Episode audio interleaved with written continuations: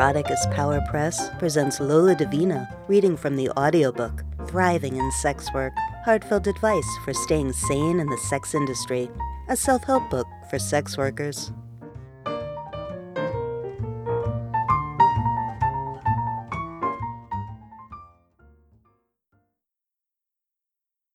Dissociation. I'm just going to come right out and say it.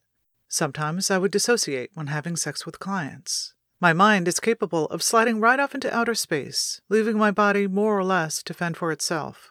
And while I can't go so far as to say that every sex worker I've ever known dissociates, the ones I'm closest to check out from time to time as well.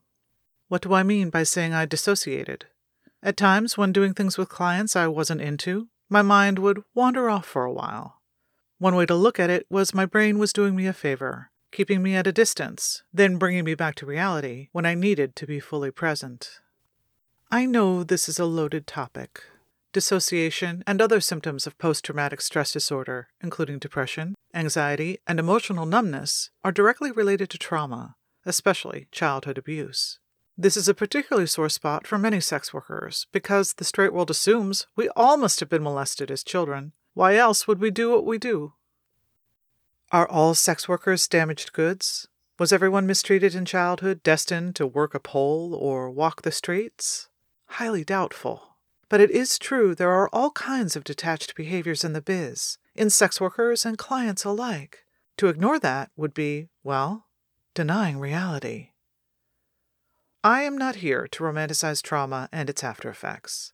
I don't believe dissociation offers powers of self protection or the ability to read minds.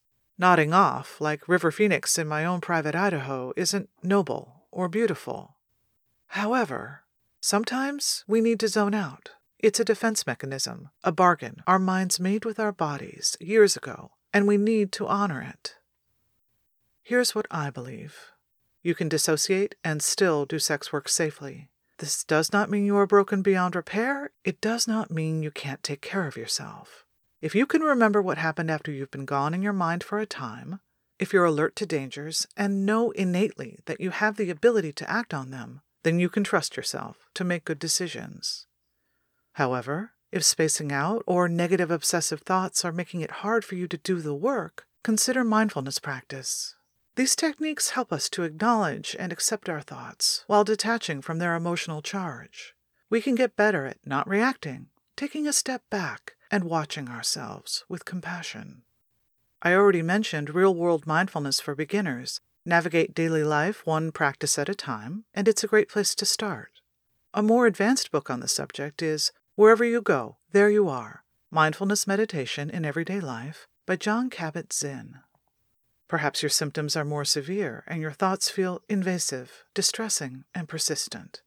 I'm in no position to diagnose anyone, but I can recommend an excellent resource the PTSD Workbook Simple, Effective Techniques for Overcoming Traumatic Stress Symptoms by Mary Beth Williams and Soili Poijula.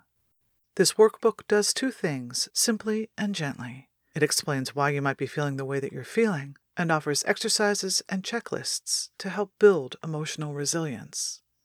Because of my propensity to dissociate, I used to worry that I was traumatizing myself when working. My fear was years later, horrible memories would come roaring back to haunt me. Hollywood loves gory stories of repressed trauma, destroying seemingly put together people. But honestly, how many times have you encountered that scenario in real life? Most of us aren't delusional. When we're miserable, we know it, and we want desperately to make it better. I can report I've waited more than 25 years for a delayed reaction that never came. Other sex workers in my social circle report the same. So if you feel like you're handling the work, even if you need to separate for a spell, then you probably are. Trust yourself. The flip side is, if you feel like you're not handling it, if your little mental side trips leave you feeling anxious and undefended, you need to honor that. Whether or not you used to be okay with the work or you think you should be able to manage it, all of that's beside the point. At the end of the day, the only person you're accountable to is you. If your brain is trying to tell you something feels bad, then it's time to make a change.